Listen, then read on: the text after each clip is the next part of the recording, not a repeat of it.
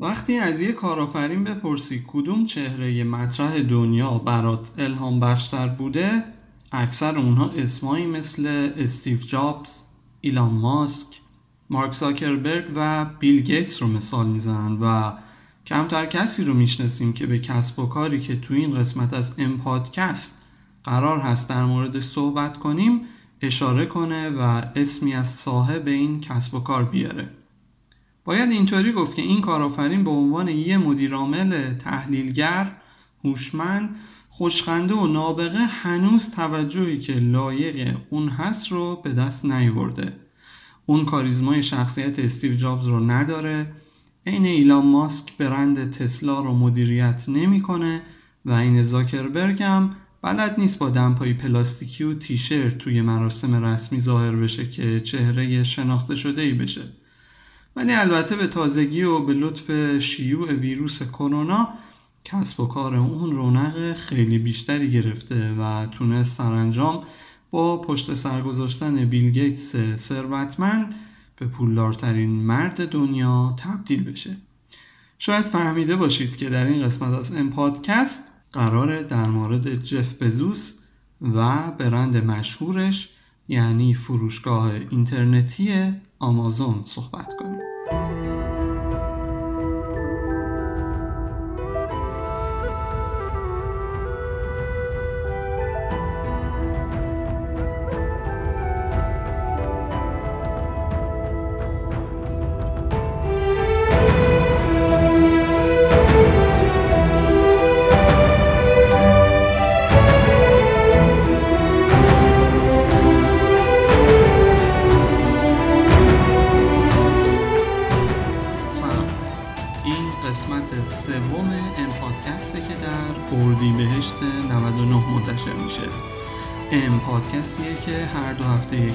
یک بار پنج شنبه ها منتشر میشه و تو هر قسمتش من میلاد مانیان و همراه همکارانم در خصوص داستان یک برند با شما صحبت می‌کنم و می‌فهمیم که این برند چطوری تونسته ثروت زیادی رو برای صاحبانش به ارمغان بیاره.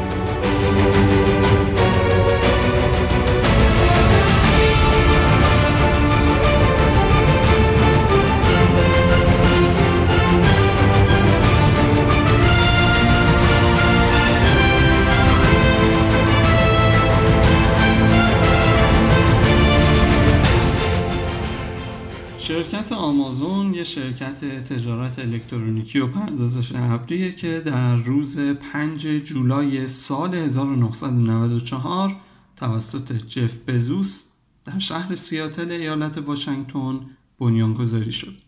شرکت آمازون بزرگترین شرکت خورده فروشی مبتنی بر اینترنت در سراسر جهانه. این شرکت فعالیت خودش رو به عنوان فروشگاه آنلاین کتاب شروع کرد و مدتی بعد به فروش محصولات مختلفی مثل دی و دیویدی و نرم افزار و کتاب الکترونیکی، مبلمان، غذا و اسباب بازی و خلاصه هر چیز دیگه که فکرشو بکنید پرداخت. این شرکت روز به روز محصولات بیشتری رو تو سایت خودش عرضه کرد و امروز شما هر چیزی که نیاز داشته باشید رو می‌تونید از اون بخرید.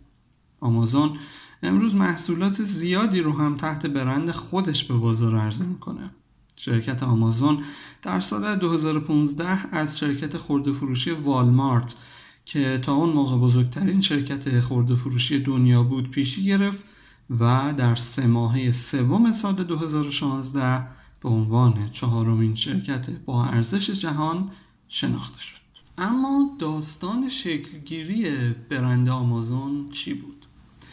جف بزوس قبل از بنیانگذاری آمازون به عنوان نایب رئیس شرکت دی ای شاو اند کو کار می‌کرد. اون در سال 1994 شغلش رو علا رغم نصیحت های رئیس شرکت و پدر و مادرش ترک کرد و به سیاتل رفت تا روی پروژه کسب و کار خودش کار کنه. اون معتقد بود که تلاش کردن برای راه اندازی یه استارتاپ و شکست خوردن در اون خیلی بهتر از اینه که آدم هیچ کاری انجام نده و چند وقت بعد از این موضوع پشیمون بشه بزوس بحث از اینکه متوجه شد اینترنت با سرعت انفجاری در حال رشده تصمیم گرفت کار پردرآمد خودش رو در نیویورک رها کنه. توی اون سالها سرعت رشد اینترنت 2300 درصد در سال بوده که واقعا میشه گفت یه رشد اجابانگیزی بوده. با اینکه رئیس بزوس سعی کرد در یک گفتگوی طولانی موقع قدم زدن در سنترال پارک نیویورک جف رو از تصمیم خودش منصرف کنه اما اون تصمیم خودش رو گرفته بود. استراتژی بسوس برای تصمیم گیری در اون بره از زندگی بعدها به چارچوب به حداقل رسوندن پشیمانی معروف شد. این چارچوب اینجوری کار می‌کنه. جف در موردش میگه که فرض کنید 80 سال سن دارید. از خودتون در سن 80 سالگی بپرسید آیا از اینکه به دنبال کسب و کاری که در زمان جوانی فکر می‌کردین آینده داره نرفتین پشیمون نیستین؟ از رها کردن شغلتون تو اون زمان چطور؟ در واقع وقتی به سرگذشت کارآفرینای موفق و البته ناموفق هم که نگاه می‌کنیم می‌بینیم که اونها هم تقریبا از همین الگوی ذهنی به صورت خواسته یا ناخواسته برای رسیدن به هدفشون استفاده کردن.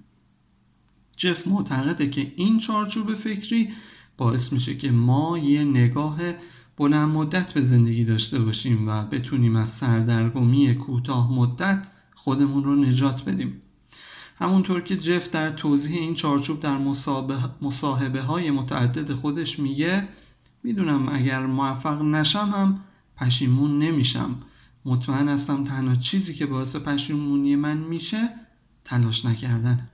بزوس که در اون زمان 29 سال بیشتر نداره با خودش فکر می‌کنه که اگر ایده فروشگاه همه چیز خودش رو عملی نکنه تو سنین بالاتر چقدر احساس پشیمونی می‌کنه.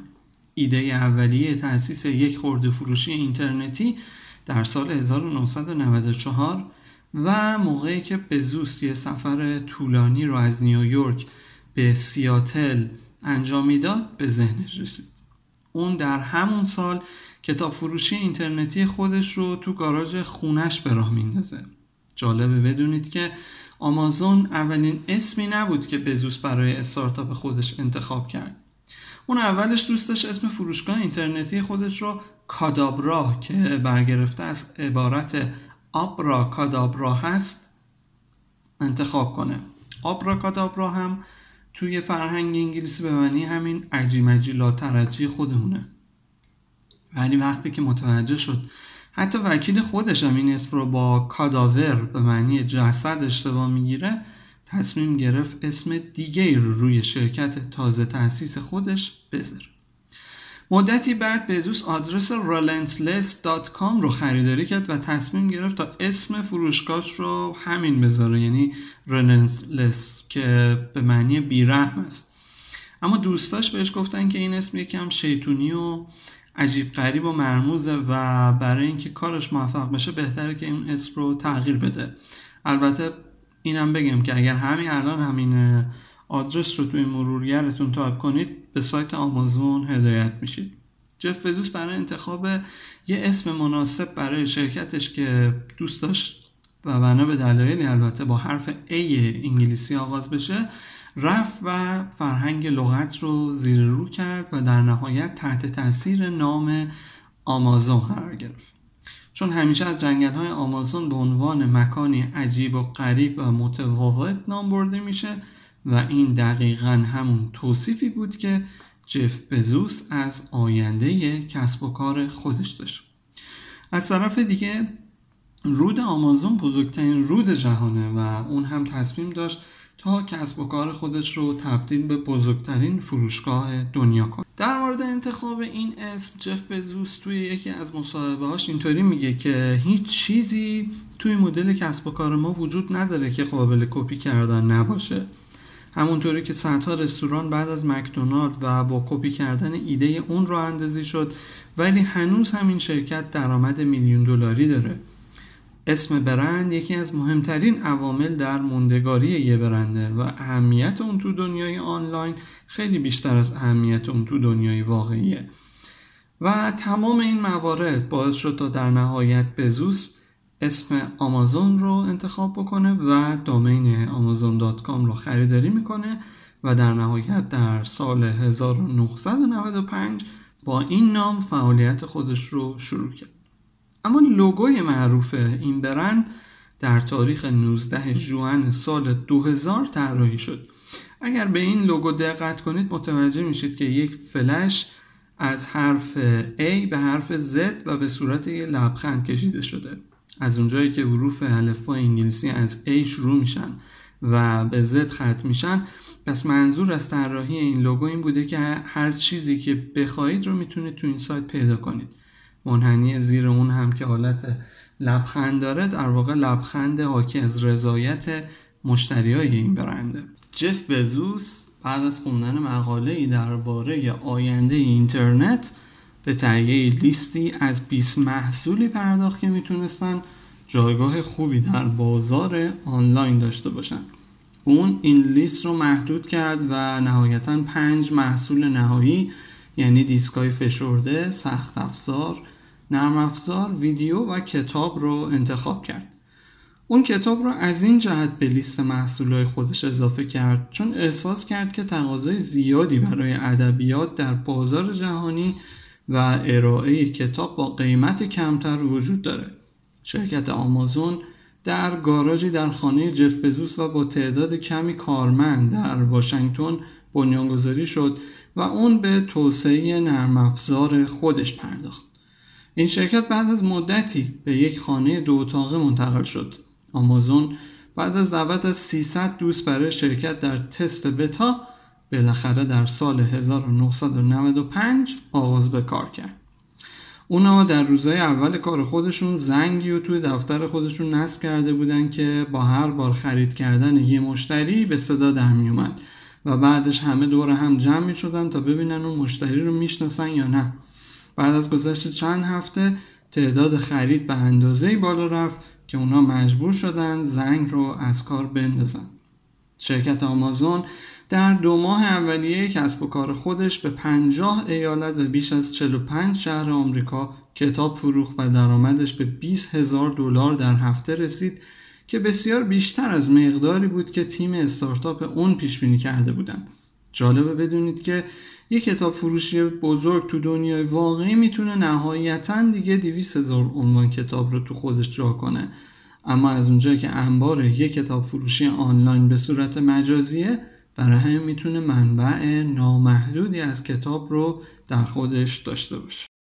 اما نکته مهم اینه که بدونیم بزوس چه استراتژی هایی رو برای استارتاپش در نظر گرفته بود.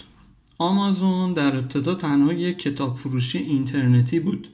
بزوس برای خرید کتاب های مورد نیاز فروشگاهش با توضیح کننده های زیادی مذاکره می‌کرد اما با قیمت درخواستی اون موافقت نمی‌شد چون اون اصرار داشت تا کتاب ها رو به قیمت عمده اما به تعداد کم خریداری کنه. این شرایط به همین منوال ادامه داشت تا اینکه بزوس در یه دوره سه روزه آموزش کتاب فروشی متوجه شد که اگر ده تا کتاب رو از بعضی از توضیح کننده ها سفارش بده قیمت نهایی کتاب ها تا 50 درصد ارزون تر از قیمت خرید تکی اونو تموم میشه. در اون زمان حتی همین تعداد ده عدد از هر کتاب هم برای فروشگاه اینترنتی تازه تأسیس بزوس خیلی زیاد محسوب می‌شد. و این امکان وجود داشت که آمازون نتونه همه اون ده نسخه از کتاب رو حتی به فروش برسونه. اما بزوس یه سوتی دیگه تو سیستم سفارش گذاری کتاب پیدا کرد و در واقع با همین سوتی بود که تونست کار خودش رو پیش ببره و به همین مشکل خرید انبوه غلبه کنه. نقص سیستم ثبت سفارش به این صورت بود که اگر ده کتاب سفارش می‌دادی ولی از این کتاب ها در انبار موجود نبود تخفیف فروش عمده در هر صورت به اون سفارش ها تعلق می‌گرفت. حالا تنها کاری که بزوس باید انجام می‌داد این بود که یک کتاب ناموجود پیدا کنه و نه عدد از اون رو به همراه یه عدد از کتاب مورد نیاز خودش رو سفارش بده تا از تخفیف 50 درصدی استفاده کنه. جف بزوس فعالیت های آمازون رو با ارائه کالاهای مختلفی مثل سیدی و ویدیو در سال 1998 متنوع تر کرد و در نهایت فروش لباس، وسایل الکترونیکی و اسباب بازی رو هم به سایت خودش اضافه کرد که با استقبال خوبی روبرو شد. یکی از خلاقیت های دیگه بزوس این بود که آمازون رو تو شهر کالیفرنیا تأسیس نکرد. علتش هم این بود که کالیفرنیا خونه بسیاری از کسب و کارهای مرتبط با تکنولوژی و اینترنت تو آمریکاست و دره سیلیکون تو نزدیکی سان فرانسیسکو شرکت های بزرگی مثل اینتل و AMD و گوگل و اپل و همه شرکت هایی که اسمشون به نحوی شنیدیم مثل اوراکل آی بی ام رو تو خودش جای داده. بزوس با زیرکی خودش متوجه شد که فروشگاه اینترنتی می‌تونن به مشتریایی که تو اون ایالت ها فروشگاه به صورت مجازی حضور نداره اجناس رو بدون مالیات بفروشن. کالیفرنیا پر جمعیت ترین ایالت آمریکاست و اگر آمازون تو این ایالت واقع می بود قیمت نهایی محصولاتش برای بخش اعظمی از مشتریا گرونتر تمام می شد به همین خاطر بزوس تصمیم گرفت آمازون رو در ایالت به مراتب کم جمعیت تر واشنگتن تأسیس کنه. بزوس خیلی به استفاده از سیاست و روش های مدیریتی عجیب مشهوره. یکی از قوانینی که اون برای کارمندای آمازون وضع کرده اینه که با گذشت هر دو سال هر یک از کارمندا باید به مدت دو روز در قسمت خدمات به مشتریان آمازون کار کنند. حتی خود مدیر آمازون هم از این قانون مستثنا نیست پس ممکنه که اگر یه روز شما زنگ بزنید به بخش خدمات مشتریان آمازون شخص خود جف بزوس تماس شما رو جواب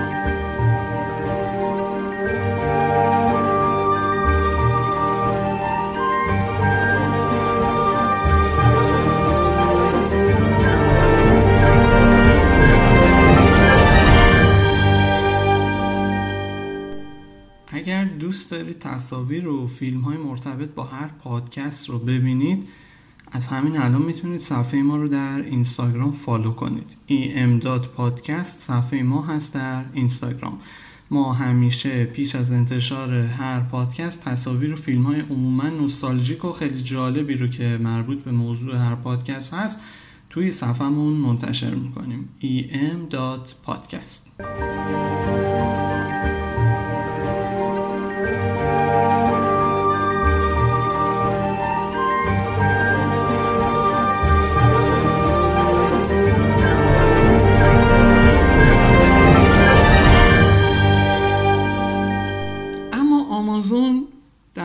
رسیدن به بلوغ خودش و مرحله که الان هست چه فراز و نشیب هایی رو طی کرده. اوضاع برای بزوس و آمازون همواره رویایی نبوده. طرح کسب و کار آمازون در ابتدا برای بسیاری از افراد نامعمول به نظر می رسید بزوس همواره به سرمایه گذاران و سهامداران آمازون تاکید می‌کرد که طی 4 تا 5 سال ابتدایی فعالیت شرکت انتظار سوددهی نداشته باشند این رشد کند باعث می شد تا سرمایه گذارا به این فکر بیفتن که سرمایه گذاری تو این شرکت توجیه اقتصادی نداره و حتی به دوام آوردن اون در بلند مدت هم شک کنند.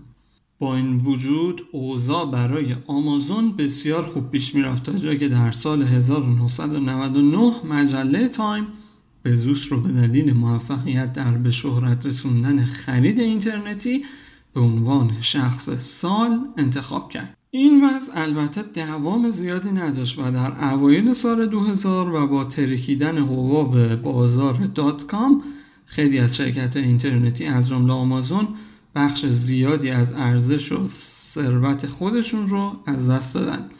این شرایط برای آمازون به حدی فاجعه بار بود که ارزش سهام اون از 100 دلار به 6 دلار رسید. در اون زمان که بسیاری از افراد دیگه هیچ ای برای کسب و کارهای آنلاین متصور نبودن تنها خوشبینی و مدیریت بزوس بود که تونست به کارمندای آمازون روحیه بده و شرکت را از این بحران نجات بده. سرانجام در سه ماهه پایانی سال 2001 آمازون با به دست آوردن 5 میلیون دلار سود عملیاتی از یک میلیارد دلار فروش برای اولین بار به سوددهی رسید. این دستاورد هرچند کوچیک بود اما ثابت کرد که طرح عجیب کسب و کار بزوس می‌تونه به موفقیت برسه. آمازون پس از گذشت 20 سال از زمان تأسیس هنوز هم شرکتی در حال رشده طی 20 سال گذشته نسبت سود به درآمد آمازون بسیار پایین بوده و حتی در بره های از زمان شرکت بزوس یا اصلا سوددهی نداشته یا سود اون خیلی کم بوده. همونطور که می‌دانید یه تجارت فقط در صورتی می‌تونه به بقای خودش ادامه بده که سوداوری داشته باشه. با این اصاف چطور آمازون شرکتی به این عظمته و بزوس رو به ثروتمندترین مرد جهان تبدیل کرده؟ بزوس عقیده داره آمازون هنوز باید به رشد خودش ادامه بده و سوددهی رو در اولویت اهداف خودش قرار نداده. اون در این باره میگه دو نوع شرکت وجود دارن. شرکت هایی که تلاش می‌کنن تا از مشتری خودشون پول بیشتری بگیرن و شرکت هایی که در تلاشن تا پول کمتری بگیرن. قطعا ما از نوع دوم هستیم. اما آمازون در حال حاضر برنامه های زیادی برای توسعه کسب و کار خودش داره که تو مراحل مختلف تونسته باعث موفقیت این بیزینس بشه. برای همین شاید خالی از لطف نباشه که ببینیم جف فزوس و همکاراش تو چه بخش هایی تونستن کسب و کارشون رو توسعه بدن؟ شروع می‌کنیم این بخش رو با بررسی کتابخانه معروف کیندل. شرکت آمازون در سال 2007 کتابخانه الکتریکی خودش رو به نام کیندل به بازار عرضه کرد. این کتابخان به کاربر اجازه میده که بتونه کتاب های مورد علاقهش رو بخره و دانلود کنه و همونجا هم با همون وسیله بخونه. جف بزوس در سال 2011 شرکت آمازون را با ارائه تبلت های به نام کیندل فایر وارد بازار تبلت کرد و در سپتامبر همون سال هم کیندل فایر های HD رو به بازار عرضه کرد. خریدن سایت الکسا یکی دیگه از کارهایی بود که بزوس انجام داد. سایت الکسا در سال 1996 به عنوان یک شرکت مستقل شروع به فعالیت کرد. این وبسایت اطلاعات مرتبط به ترافیک هر سایت رو تحلیل می‌کنه. و رتبه جهانی اون سایت رو در میون 30 میلیون سایت موجود در دنیای اینترنت محاسبه می‌کنه. این سایت در ماه حدود 5.6 دهم میلیون بازدید کننده داره و در سال 1999 توسط آمازون خریداری شد. طبق گزارش های اعلام شده این سایت به تنهایی حدود 330 میلیون دلار درآمد برای آمازون داشته. اما در مرحله بعد بزوس شرکت بلو اوریجین رو می‌خره. گویا اون موقعی که جف بزوس به مدرسه می‌رفته به معلمان خودش گفته بوده که آینده بشریت تو این سیاره وجود نداره. اون از بچگی دوست داشت که یه کارآفرین فضایی بشه.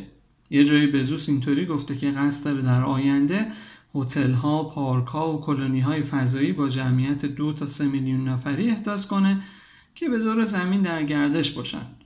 این علاقه در اون کاهش پیدا نکرد و جف در سال 2007 سرمایه گذاری خودش رو توی شرکت هوافضایی مستقر در سیاتل به نام بلو اوریجین اعلام کرد. بزوس هنوز هم با آینده رو به رشد تکنولوژی و اینترنت امیدواره و عقیده داره دوران طلایی تکنولوژی هنوز فرا نرسیده. اون میگه سخته بتونیم درباره بزرگی تاثیر تکنولوژی بر روی جامعه انسانی طی 20 سال آینده قلوف کنیم. پیشبینی نووری های بعدی بزوس خیلی دشواره چون اون و شرکت های تحت فرمانش عادت دارن همیشه برنامه های خودشون رو به صورت رازآلودی مخفی نگه دارن وقتی که خبر پرتاب اولین موشک آزمایشی بلو اوریجین منتشر شد هیچکس انتظار اون رو نداشت که شرکت فضایی بزوس تا این مدت به صورت مخفیانه به فعالیت ادامه داده باشه و مهمتر از اون تا این حد پیشرفت کرده باشه. در نوامبر 2015 موشک نیو شپرد ساخت بلو اورجین تونست به ارتفاع 100 کیلومتری سطح زمین صعود کنه و در بازگشت به زمین با موفقیت در غرب تگزاس به صورت عمودی فرود بیاد. به این ترتیب شرکت فضایی بدون هیاهوی بزوس تونست گوی سبقت را از اسپیس ایکس پرسر و صدای ایلان ماسک برباید و عنوان اولین فرود موفقیت آمیز یک موشک چند بار مصرف رو به خودش اختصاص بده. اما بزوس در 5 آگوست سال 2013 با خرید روزنامه واشنگتن پست و تمام نشریات متعلق به اون به قیمت 250 میلیون دلار به صورت نقدی در صدر اخبار دنیا قرار گرفت. این خرید ربطی به آمازون یا دیگر شرکت بزوس نداره و به نوعی خرید شخصی محسوب میشه. یعنی رسما 250 میلیون دلار پول رو شمرد و روزنامه واشنگتن پست رو خرید. بعد از این موضوع این روزنامه پی پیشرفت سریع خودش ادامه داد و رشد سه برابری رو تو فروش نسخه های خودش تجربه کرد. اما توسعه کسب و کار آمازون به همینجا ختم نشد. در تاریخ 11 اکتبر سال 2016 این شرکت اعلام کرد که قصد داره فروشگاه های رفاهی و مکان های کوچیکی رو برای تهیه غذا راه اندازی کنه. در دسامبر همون سال فروشگاه آمازون گو برای کارمندان این شرکت در سیاتل افتتاح شد. این فروشگاه حسکرهای زیادی داره که به محض خارج شدن کارمند از فروشگاه هزینه خرید را از حساب کاربری اون کم می‌کنه. بنابراین نیازی به ایستادن در صف صندوق نیست و اساسا این فروشگاه ها صندوقدار ندارن اصلا هیچ کارمندی ندارن. این فروشگاه ها از یک سال بعد یعنی اوایل سال 2017 مورد استفاده عموم قرار گرفت. بزوس نه تنها فعالیت های خاصی رو برای توسعه کسب و کار آمازون در پیش گرفت بلکه فعالیت های جنبی زیادی هم داره. بزوس با سرمایه گذاری 250 میلیون دلاری در گوگل در سال 1998 از اولین سرمایه گذارای این غول اینترنتی به شمار میره. اون همچنین در Business Insider، Stack Exchange، توییتر، اوبر و بسیاری از شرکت های دیگه هم سرمایه گذاری کرده. آمازون در ابتدای ماه جاری اعلام کرد که تصمیم به توسعه بازی های ویدیویی اختصاصی داره. اونا همچنین خبر توسعه پلتفرم استریم بازی ویدیویی رو نیز اعلام کردند. در حال حاضر پلتفرم اونها به اسم رمزی پروژکت تمپو شناخته میشه و احتمالا تا ماه مه سال جاری رونمایی میشه. این سرویس جدید به کاربران این امکان رو میده تا بازی اختصاصی آمازون رو بخرن و در سرویس استریم اختصاصی همون شرکت بازی کنن که از این طریق می‌تونن درآمد زیادی رو نصیب شرکت آمازون بکنن. اما وضعیت کنونی برند آمازون تعداد کارمندای تمام وقت شرکت آمازون در حدود ده سال پیش حدود سی هزار نفر اعلام شد و در آخر سال 2016 به 180 هزار نفر رسید. تعداد کل کارمندای تمام وقت و پاره وقت این شرکت در دنیا به 306800 نفر می‌رسه. آمازون همچنین به فکر گسترش دادن زیرساختای خودشه. این شرکت در چند سال اخیر دستگاه پخش تلویزیون بلندگوهای هوشمند مجهز به دستیار صوتی الکسا و تلفن‌های هوشمند خودش رو هم به بازار عرضه کرده. البته تلفن‌های هوشمند آمازون با موفقیت چندانی همراه نبودند اما به گفته جف بزوس تیم سخت افزاری اونا در حال کار کردن روی این موضوع هستند و به زودی خبرهای جدیدی رو در این رابطه منتشر می‌کنن در واقع رشد شرکت آمازون تنها به تجارت الکترونیکی اونها محدود نمیشه. خدمات رایانش ابری این شرکت حدود 8 میلیارد دلار درآمد برای اونها داشته و در آینده هم شاهد اختراعات و ارائه سرویس های جدیدی از طرف این شرکت هستیم. چرا که بزوس همیشه توی یکی از مصاحبه‌هاش گفته که شرکت هایی که به دنبال تجربه کردن چیزهای جدیدی نیستن با آغوش باز از شکست ها استقبال می‌کنند و در نهایت در یک موقعیت ناامید کننده قرار می‌گیرند و از بین میرند.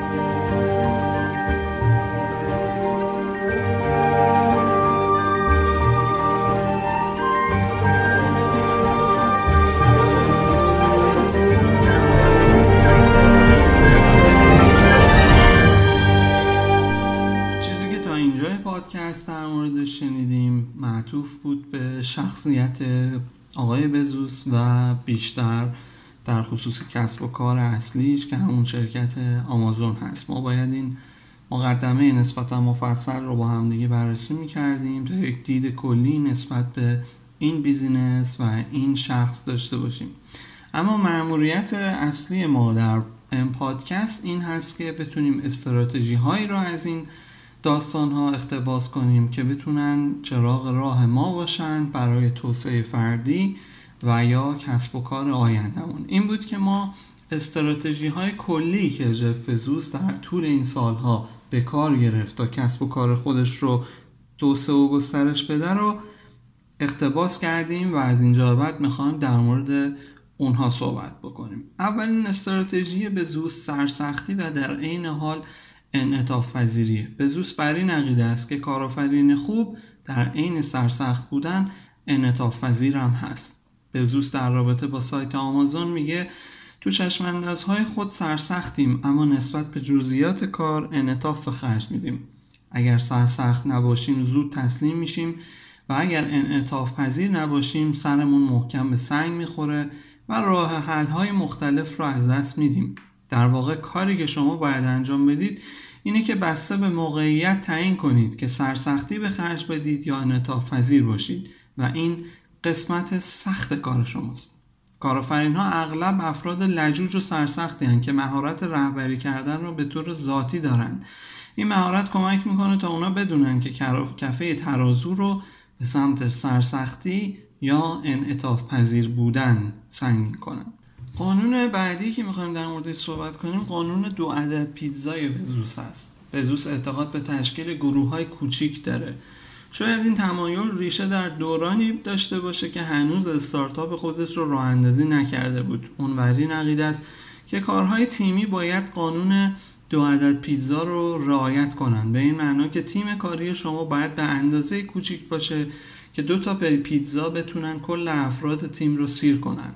در واقع دو پیتزا می‌تونه نهایتا پاسخگوی 6 7 نفر باشه دیگه. و بزوس میگه که تیم های کاری نباید بیشتر از این آدم دور خودشون جمع کنن. در واقع همین استراتژی تونست اتفاقات مهمی رو در آمازون رقم بزنه که از جمله آنها گزینه Gold Box در سایت آمازون هست که موقع رونمایی تونست کارهای مهمی رو برای جذب مشتری داشته باشه. از نظر بزوس وقتی تیم کاری بزرگتر میشه بازدهی اون هم کمتر میشه و این ناکارآمدی باعث میشه که تیم دستاورد ارزشمندی ارائه نده. از این رو بزوس پیشنهاد میده که تیم های کاری رو تا حد امکان کوچیک نگه داریم. سومین استراتژی جف میگه که ما باید به استقبال تجربه های جدید بریم. اگر تجربه های خودمون رو دو برابر کنیم میزان نوآوریمون در سال دو برابر میشه. بیشتر مدیرای اجرایی اتفاق نظر دارن که کسب تجربه در کسب و کار یک عامل مهم و ضروریه. در واقع تجربه ها هستن که کمک می‌کنن تا نوآوری های جدید خلق بشه و در بازار رقابت جایگاه خودشون رو پیدا کنن. شرکت خودروسازی از این مفهوم در ساخت خودروهای جدید خودشون استفاده می‌کنن. در صنایع غذایی این تجربه ها منجر به تولید مواد غذایی با طعم متفاوت میشه. کمپانی های خورده فروشی فضای تجاری خودشون رو تغییر میدن. شرکت های دارویی بر پایه تجربی های جدید داروی جدید تولید می‌کنن و شرکت های فناوری هم که دارای آزمایشگاه هستن به کارمندای خودشون این اجازه رو میدن تا تجربیات جدیدی کسب کنن. یکی از ارکان فرهنگ کاری آمازون اشتیاق و جستجوگریه. در روزهای اولی که آمازون شروع به کار کرد برای مدیران این سال ایجاد شده بود که چه مکانی رو برای تبلیغات تلویزیونی خودشون انتخاب کنند این بررسی ها 16 ماه طول کشید که نسبت به فرایند تبلیغات کمپانی دیگه خیلی طولانی تر بود. اما بزوس گفت آمازون به شکلی باور نکردنی روی بررسی تبلیغاتش اصرار داشت و این اصرارش با هزینه های زیادی همراه بود. اما نتیجه نهایی این بود که یک بار برای همیشه در این رابطه تصمیم می‌گیریم. بررسی های جف بزوس اون رو به این نتیجه رسوند که تبلیغات توجیه اقتصادی نداره و تنها می‌تونه جهش کوچیکی در میزان فروش آمازون ایجاد کنه. در نتیجه با اینکه بحث و بررسی در مورد تبلیغات طولانی شد اما آمازون تونست استراتژی مفیدی رو برای خودش تعریف بکنه. پرورش شوق نوآوری هم از دیگر موارد و استراتژی های کلی بود که بزوس همیشه تو کار خودش ازش استفاده می‌کرد. همین موضوع باعث شد که نوع ارائه خدمات آمازون متفاوت از چیزی هست که باید به نظر بیاد. از این نقطه نظر بزوس رو می‌تونیم به یه آنتی استیو جابز تعبیر کنیم. اپل با معرفی تعداد محدودی محصول بسنده کرده اما درست در نقطه مقابل در آمازون از شیر مرغ تا جون آدمیزاد پیدا میشه و شاید همین نوآوری در استراتژی باشه که امروز این قول اینترنتی رو جلو می‌بره. بزوس معتقده که مهم نیست شما به عنوان یک کارآورین تو چه زمینه فعالیت می‌کنید. تنها کافیه که به نوآوری عشق بورزید. پنجمین نکته ای که بزوس بهش اشاره می‌کنه چشمانداز بلند مدته.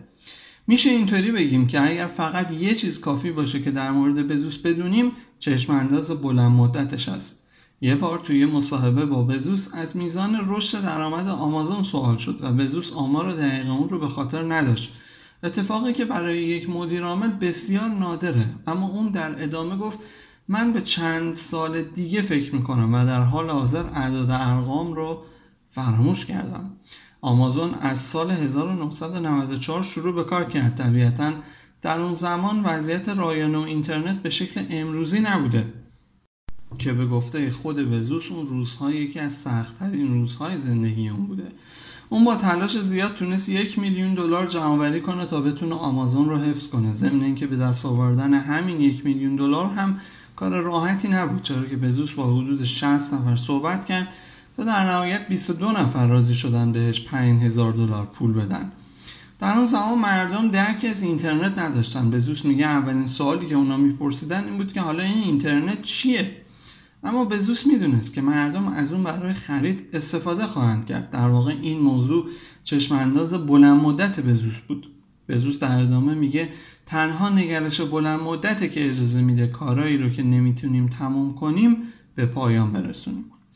اما هفتمین پیشنهاد بزوس اینه که در جلسات کاری به جای ارائه دادن با اسلاید متن ارائه بدید. در واقع روال ما توی جلسات سنتی یا جلسه های رسمی اینه که فردی روبروی بقیه وای میسته و با اسلاید توضیحاتی ارائه می‌کنه. در صورتی که در این حالت شما اطلاعات خیلی کمی رو می‌تونید منتقل کنید. طبیعتا این کار برای ارائه دهنده راحت اما مسئله مخاطبای شما هستن که چیز زیادی متوجه نمیشن. می‌تونیم خیلی وقتا ارائه های خودمون رو در 6 7 صفحه تنظیم کنیم و به صورت نوشته ارائه کنیم تا افراد بتونن درک عمیقتری نسبت به ایده های ما داشته باشن. اما هشتمین و در واقع آخرین استراتژی بزوس که می‌تونیم تو این قسمت از این پادکست در موردش صحبت کنیم میگه که نسبت به نیاز مشتری باید وسواس زیادی نشون بدیم. بزوس بارها تو مصاحبه های خودش تاکید کرده که ابتدا نیاز مشتری رو کشف کنید و بعد وارد عمل بشید. اون میگه که ما بر پایه رقابت کار نمی کنیم چون وسواس ما روی نیاز مشتریه. خب این دیدگاه کاملا برعکس کاریه که های دیگه انجام میدن. اونها ایده ها رو بررسی می‌کنن محصول یا خدمات خودشون رو تولید می‌کنن و بعد منتظر استقبال مشتری میشن. خب تقریبا داستان برند آمازون رو تعریف کردیم مقداری با جف فزوس آشنا شدیم. و تونستیم که جف فزوس چه استراتژی های کلی رو به کار گرفت تا در نهایت بتونه این شرکت عظیم رو برپا بکنه و البته کسب و کار خودش رو توسعه بده. اما این قسمت از پادکست از این لحاظ مهمتر از قسمت های دیگه است که ما می‌خوایم در خصوص یه نکته خیلی مهم در خصوص استراتژی های جف بزوس بیشتر صحبت کنیم. اون هم چارچوب به حداقل رسوندن پشیمانی یا regret minimization framework است که جف بزوس همیشه سعی کرده تو کار و زندگی خودش این چارچوب فکری رو سرلوحه کاراش قرار بده. این چارچوب به ما می‌گفت که فرض می‌کنیم که الان 80 سال سنمونه و از خودمون یه سری سوال می‌پرسیم. مثلا می‌پرسیم که اگر تو این سن جوونی دنبال کاری که حالمو بهتر می‌کرد نرفتم. الان خوشحالم. اینکه نرفتم یک کسب و کاری که دو فکر می‌کردم آینده داره رو برپا کنم الان خوشحالم. اینکه از ترس پشیمونی نتونستم این کارا رو بکنم الان خوشحالم یا نه؟ اگر فکر می‌کنید تو اون سن خوشحال هستید پس دارید مسیر درستی رو توی زندگیتون طی می‌کنید. اما اگر نه حتما باید تجدید نظری توی مسیر زندگیتون و اهداف کوتاه مدت و بلند مدتتون داشته باشید. اما فکر می‌کنم بهترین کسی که می‌تونه بیشتر در این مورد با شما و من صحبت بکنه علی رضا زفریه علی رضا زفری مرد پیاده راه ایران. برای اینکه بتونیم با علیرضا صحبت بکنیم از فضای سیاتل واشنگتن و تهران اینجایی که من دارم این پادکست رو ضبط می‌کنم. میریم پیش علیرضا در جنوب ایران و خودش برامون توضیح میده که الان کجاست و داره چیکار می‌کنه.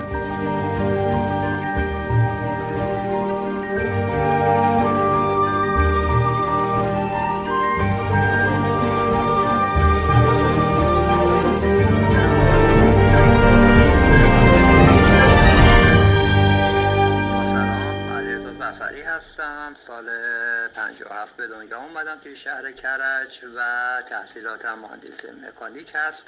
سال 79 از دانشگاه آزاد مشهد فارغ تحصیل شدم توی رشته مهندسی مکانیک گرایش طراحی جامدات و الان یه چیزی نزدیک به 17 سال هست بدون توقف در حال سفر هستم. توی این مدت پروژه زیادی توی زمینه گردشگری انجام دادم. زندگیم رو اگه بخوام به دو قسمت تقسیم بکنم نیمه اولش برمیگرده به زمانی که مثل اکثر عموم جامعه در حال انجام زندگی و کار روزمره روتین بودم و نیمه دوم برمیگرده به این دو دهه که بدون توقف در حال سفر هستم. چیزی که حال من رو بیشتر از همه خوب می‌کنه بودن در طبیعت هستش همیشه در سفر بودن و این چیزی هستش که تمام روال زندگی و برنامه ریزی و تمام آیندم رو روی این کار معطوف کردم. خب علی رضا برای اینکه بچه ها بدونن که شما الان تو چه وضعیتی هستی و کجا ایران هستی من اول بگم که الان شنبه شب هست ساعت 11 شب. می‌خوام دقیقا وضعیت تو شهر بدی که بیایم تو اون حال هوایی که الان هستی و اینکه اصلا پروژه که داری انجام میدی و کاری که داری انجام میدی رو برامون توضیح بده که بهتر متوجه بشیم که مشغول چه کاری هستی الان. میرا جان من الان شهرک چمران هستم. برای اینکه بچه ها بدون شهرک چمران کجا هست حدود 15 کیلومتری شمال ماهشهر هست بندر ماهشهر توی جنوب غرب ایران تقریبا در فاصله 150 کیلومتری اهواز و استان داخل استان خوزستان هستم. الان داخل چادرم هستم کمپ کردم توی یک پارکی توی این قسمت شهرک تقریبا میشه گفت کارمندی هستش که توی اطراف ماه شهر هست. امروز قصد داشتم که مسیر ماه شهر به اهواز رو ادامه بدم. اما متاسفانه به گرد و خاک و طوفان خوردم و نتونستم اون کاری که و اون مسافتی که می‌خواستم رو طی بکنم. حالا برای اینکه شنوندگان شما بدونن که چرا من اینجا هستم و چی کار دارم می‌کنم توضیحش این هستش دوستان که من الان حدود هشت ماه از پروژه رو شروع کردم. یک پروژه حدودا یک سال و نیمه. مسافت 6000 کیلومتر دور ایران رو با پای پیاده دارم طی می‌کنم. تا الان یه چیزی هلوش بیشتر از 4000 کیلومتر یعنی بیشتر از دو سوم مسیر رو طی کردم. از رامسر شروع کردم. حدود هشت ماه پیش مسیرم رو به سمت شرق ادامه دادم. رفتم مشهد. از مشهد 1700 کیلومتر با پای پیاده طی کردم در راستای جنوب و به گوشه جنوب شرق ایران یعنی چابهار رسیدم. تقریبا میشه گفت یک سه ماهی هستش که از چابهار حرکت کردم به سمت غرب. به موازات دریای عمان و خلیج همیشه یه فارسمون. به سمت غرب دارم میرم. و الان یه چیز هلوش 130 کیلومتر مونده تا این فاصله هلوش 2000 کیلومتری تموم بشه. یعنی جنوب به ایران کلا تموم بکنم و فقط به اون غرب ایران و یک قسمتی از شمال حد فاصله شهر مرند تا شهر آستارا. من پروژه رو شروع کردم که توی اون دور ایران رو با پای پیاده دارم طی می‌کنم. کاری که برای اولین بار هست داره انجام میشه توسط حالا نه تنها یک خارجی کلا برای اولین بار هستش که داره این کار انجام میشه. تا الان هیچ توریست و گردشگر خارجی یا گردشگر ایرانی عزیزمون این کار رو انجام ندادن و تمام تلاشن هستش که در عرض حدودا مدتی هلوش بین 18 تا 20 ماه این 6000 کیلومتر رو به اتمام برسونم. ببین اگر الان نگم که همه شنونده های ما ولی می‌دونم بخش عمدهشون تا وقتی میشنون که تو داری میگی که من دارم پیاده را میرم دور ایران میگن ای بابا اینم دوباره داره خالی میبنده. چون خیلی از این پروژه ها هستش که واقعا پیاده روی نیست خودت هم می‌دونی همه ما می‌دونیم که توی شهر رو چهار قدم پیاده میرن بعد ماشین سوار میشن دوره میرن تا شهر بعدی دوره اونجا پیاده میرن و یه لوجستیکی پشتشونه خداییش داری پیاده میری؟ خب کاملا درست داری میگی. من خودم چون توی شهر مشهد زندگی می‌کردم به کرات می‌دیدم. حالا توی جرایه رادیو تلویزیون این طرف می‌گفتن که مثلا گروهی هستن که از شهر ری مثلا تهران شیراز اصفهان پیاده دارن مثلا برای زیارت میان مشهد یا اینکه کسایی هستن که مثلا از مسافت خیلی دور میرن کربلا و اینها. من حقیقت رو بخواین اینا رو وقتی نگاه می‌کردم می‌دیدم که خب حالا رسیدن مشهد خیلی شنگول قبراق در تمیز. نه تجهیزاتی همراهشون هست نه مثلا کوله همراهشون که به حال پیاده روی اون هم توی بیابون و مسافت بین شهری نیاز به تجهیزات خاصی داره نیاز به حداقل هیچی نباشه. چهار تا بطری آبی باید باشه که فکر فکر می‌کنم خدا چجوری اینا داستانشو. بعد من هم مثل شما تحقیق کردم و البته اینا هم برمیگرده به ده دوازده سال پیش. می‌دیدم که نه اینها یک لوجستیک همراهشون هستش. چند کیلومتر قبل از شهر که به قول معروف به قول حالا اون چیزی که شما گفتین دوربینا یا اینکه مردم اینها رو می‌بینن از ماشینا پیاده میشن.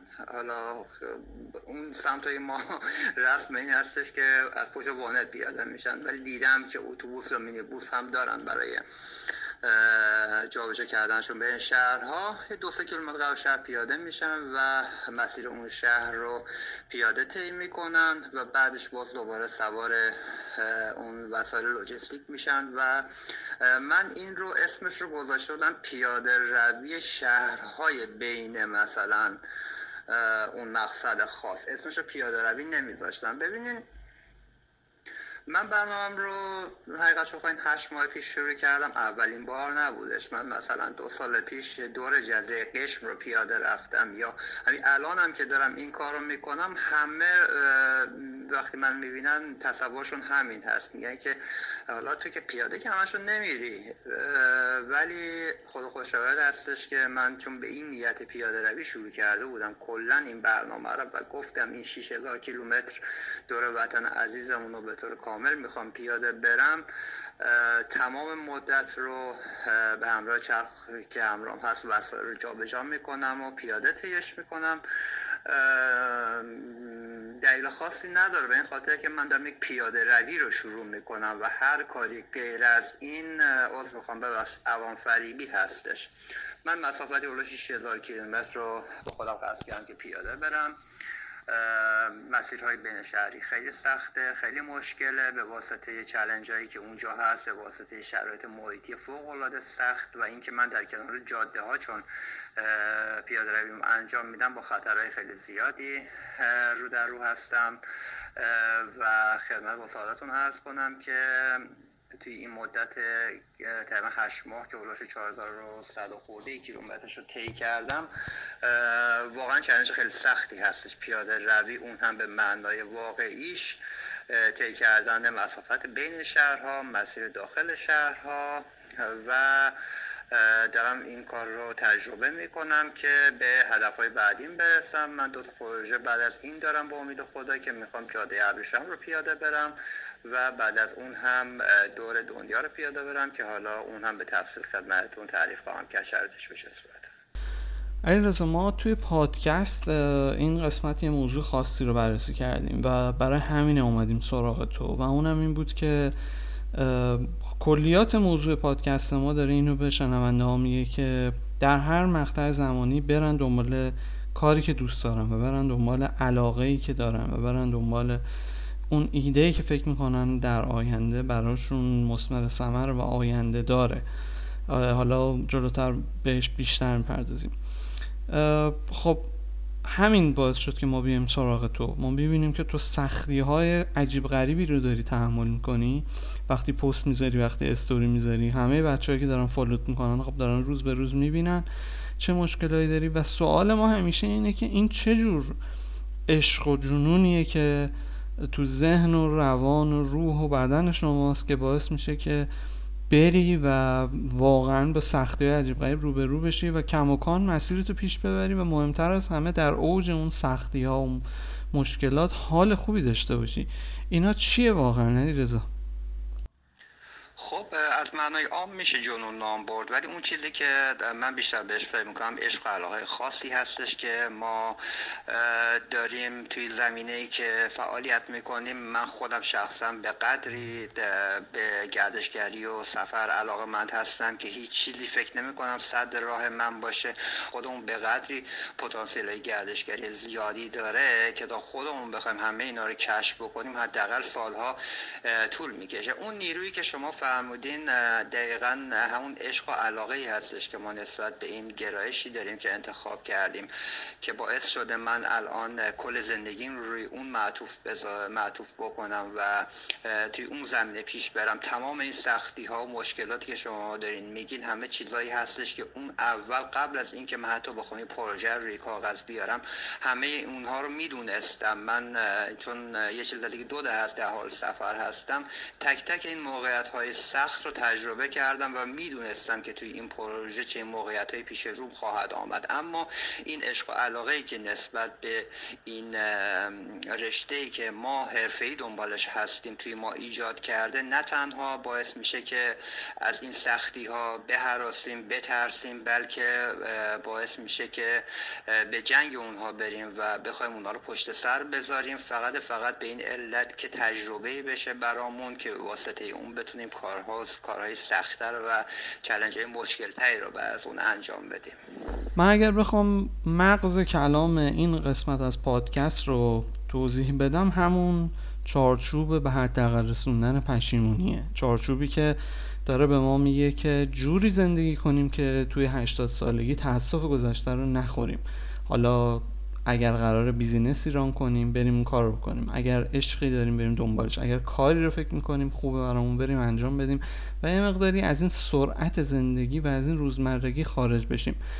نظر تو چی علی رضا در مورد این چارچوب؟ نظر تو خیلی مهمه چون نمونه عملی این مفهوم هستی دیگه. چون وقتی ما این مفهوم مطرح کنیم همه میگن ای بابا مگه میشه ما زندگیمون رو رها کنیم؟ اما خب داریم می‌بینیم دیگه. عملا شما کسی هستی که اون روند روزمره رها کردی و الان داری پیاده دور ایران میگردی.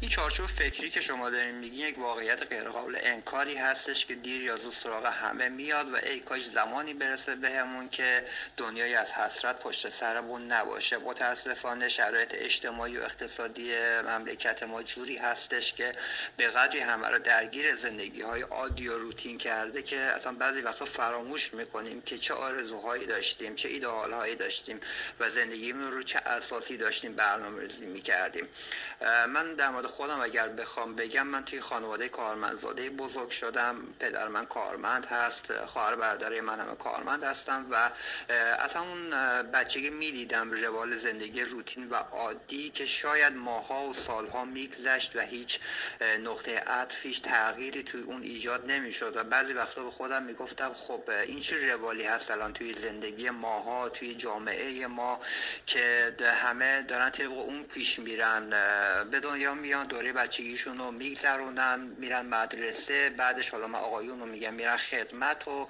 میان دنبال کار میگردن سعی می‌کنن دنبال کاری برن. یک کار حالا نه اینکه کارمندی کاری که بتونن به قول معروف یک آینده براشون متصور بشه و چشم هم میگذاشتن ازدواج می‌کردن بچه دار می‌شدن بچه ها بزرگ می‌شدن می‌رفتن مدرسه ازدواج می‌کردن نوه دار می‌شدن و یک لحظه چشمشون باز می‌کردن که خب بازنشست شدن و 50 سال 60 سال 70 سال از زندگیشون گذشت و یک لحظه برمیگردن به این فکر می‌کنن که ما چه رویاهایی توی سر داشتیم چه آرزوهایی توی سر داشتیم. داشتیم و چرا الان داریم به اونها حسرت می‌خوریم؟ چرا زندگی روزمره و روتین کاری با ما کرد که الان چنین حسی رو داریم؟ این موقعیت و این واقعیت برای من از همون بچگی خیلی آلارمای ذهنی من رو تحت تاثیر خودش قرار داد و از همون اول سعی کردم شرط زندگیم رو جوری ایجاد بکنم که بتونم برسم به اون چیزهایی که مد نظر من بچگی واقعا عاشق سفر بودم واقعا عاشق کشف دنیاهای جدید بودم و حالا خوشبختانه شرایطی به وجود اومد. به مقطعی رسیدم توی سن 26 سالگی که به این نقطه رسیدم که خب من حالا می‌تونم زندگی روتین و عادیم رو ترک بکنم و برم دنبال آرزوهام و این رو می‌دونم که من از اون شخصا از اون آدم هایی هستم که دو روز دیگه اگر بشینم برگردم فکر بکنم که خب تا چه حد به آرزوهات رسیدی؟ حداقل از این بابت خیالم راحت هستش که اگر اون آرزوها نرسیدن تا جایی که تونستم براشون تلاش کردم. یعنی زندگیم رو روی پای اونها گذاشتم و در راه کسب اونها تلاش کردم و روزمرگی هم رو گذروندم. این موردی هستش که واقعا من هم پیشنهاد می‌کنم که تمام دوستان شنونده یک لحظه بشینن با خودشون فکر بکنن که چه چیزهایی براشون آرزو بود چه چیزهایی رو برسن بهش و خدای نکرده اگر تا الان توی اون زمین ها قدم بر نداشتن از این به بعد حتما خیلی جدی از گذشته بهش فکر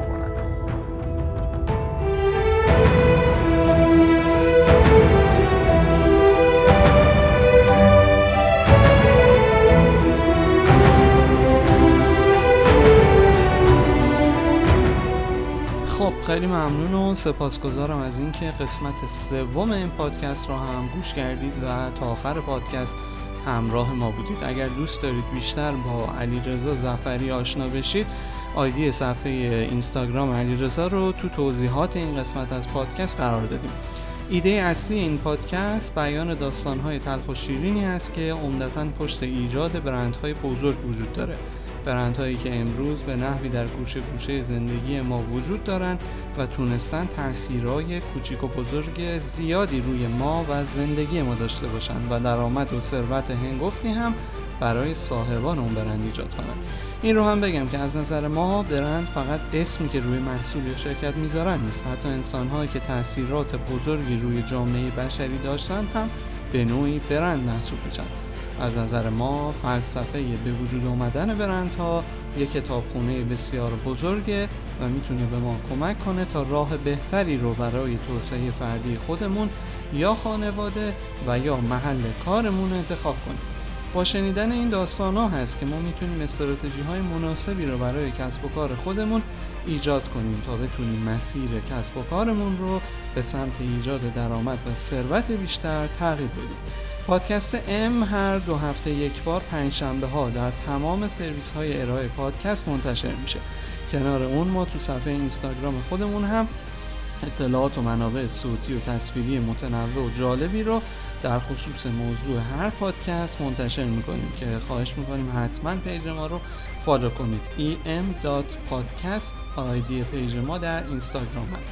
ما حتی سعی داریم برندهای ایرانی رو هم در این سری پادکست ها معرفی کنیم. پس اگر فکر می‌کنید برندهای ایرانی هستن که می‌تونن در این پادکست معرفی بشن حتما با ما در میون بگذارید. باز هم ممنونیم که به ما گوش کردید و ما رو به دوستای خودتون معرفی می‌کنید. تا دو هفته بعد معید و سرزنده باشید.